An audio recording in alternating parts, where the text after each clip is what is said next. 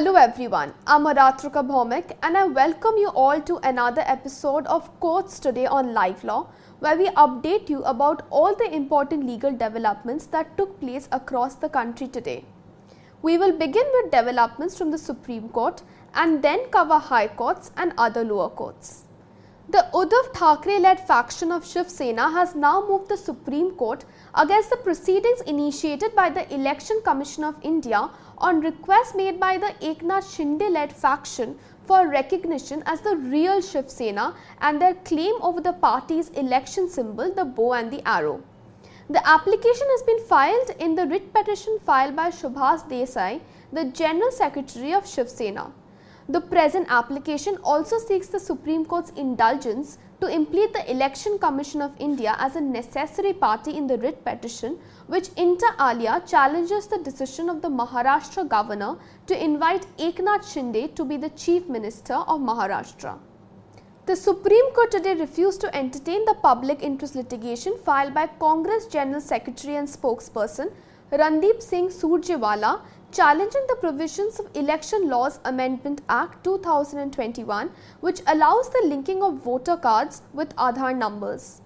A bench comprising Justices D.Y. Chandrachud and A.S. Bopanna asked the petitioner to move the High Court raising the challenge. The petition places heavy reliance on the Supreme Court's 2018 judgment which upheld the Aadhaar Act 2016.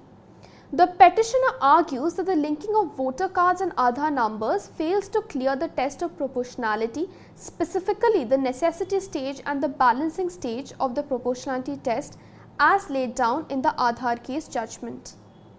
The Supreme Court today asked the members of the bar to make representation to the three-member committee constituted to oversee the allotment of lawyers' chambers at the Supreme Court premises with their grievance regarding the allotment on twin sharing basis entailing division of chambers. A bench of Justices D.Y. Chandrachud and A.S. Bopanna also turned down the prayer made by the petitioners to defer the allotment till the committee takes a decision on the representation. The Supreme Court today declined to entertain a petition seeking relaxation of dress code for lawyers during the summer season. As an alternative, a bench of Justices Indira Banerjee and V. Ramasubramanian asked the petitioner to approach the Bar Council of India regarding his grievance. The petitioner then decided to withdraw his plea, which was allowed by the bench. During the hearing, senior advocate Vikas Singh, appearing for the petitioner, pointed out that as the Supreme Court does not have air conditioned corridors, wearing black gowns and coats would be an issue, especially in Delhi. The Supreme Court lawyers are also equally concerned about the practicality of the dress code, he apprised the bench further. The Supreme Court today issued notice in a petition seeking directions to the Election Commission of India to conduct delimitation exercise in the four northeastern states that is Arunachal Pradesh, Assam, Manipur and Nagaland as per the Representation of Peoples Act 1950. The bench of Justices K.M. Joseph and Hrishikesh Roy, while seeking response from the Centre Ministry of Law and Justice and the Chief Election Commissioner, also granted the petitioners liberty to serve the Standing Counsel of the Northeastern States. The Supreme Court today dismissed a plea assigning the direction of the Delhi High Court to form a district judge-led committee to monitor the condition of women at Adhyatmik Vidyalaya alleged to have been housed in animal-like condition. The spiritual ashram situated in Rohini is led by absconding self-styled godman Virendra Dev Dikshit. Refusing to interfere with the decision of the Delhi High Court, a bench comprising Justices D.Y. Chandrachud and A.S. Bopanna asked the counsel for the petitioner ashram to raise all contentions before the High Court where the matter is pending as on date. The Supreme Court of India today sought the response of the central and the state governments in a plea seeking to enforce the fundamental rights of persons trafficked into bonded labour. A division bench of Justices Indira Banerjee and V. Ramasubramanian issued notice in the matter today. The petitioner in his plea states that among several bonded labourers, he was released from a horrific multi-generational bonded labour on February 28, 2019 from a brick kiln at Shahjahanpur in UP. The labourers were trafficked by an unregistered contractor from their native village at Gaya, Bihar to Shahjahanpur in UP on the pretext of repaying a bonded debt.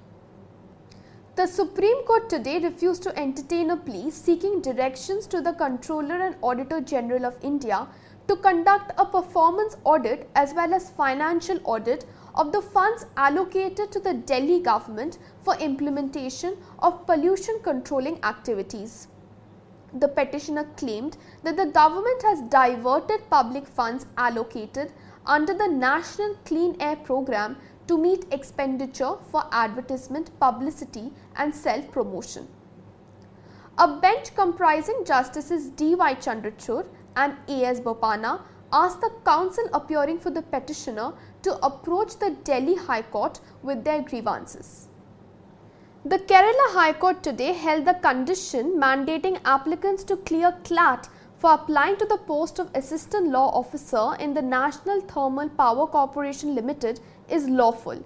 A division bench of Justice A.K. Jayasankaran Nambiar and Justice Muhammad Nias thus allowed the appeal preferred by NTPC against the decision of a single judge which held that such a condition was violative of Article 16 of the Constitution.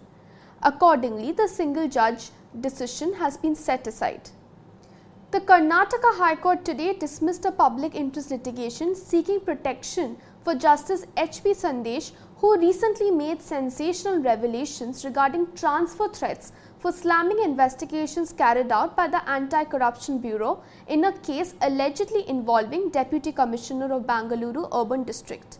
While dismissing the petition, a division bench comprising Acting Chief Justice Alok Aradhe and Justice S. Vishwajit Shetty observed that no factual foundation has been laid down in the pleadings with regards to any threat perception to Justice H.P. Sandesh and that no stand has been pointed out that the security already provided to the judge is inadequate.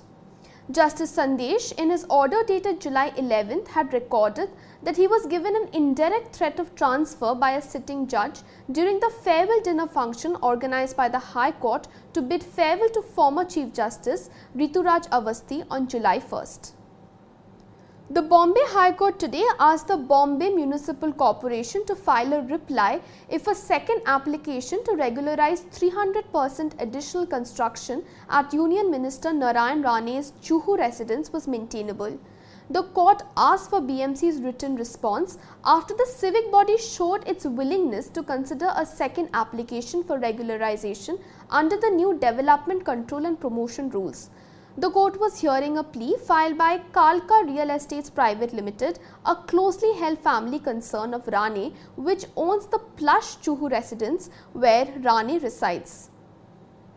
The Delhi High Court today orally said that it cannot direct the government to frame an anti-religious conversion law especially in the absence of any material indicating instances of forced conversions.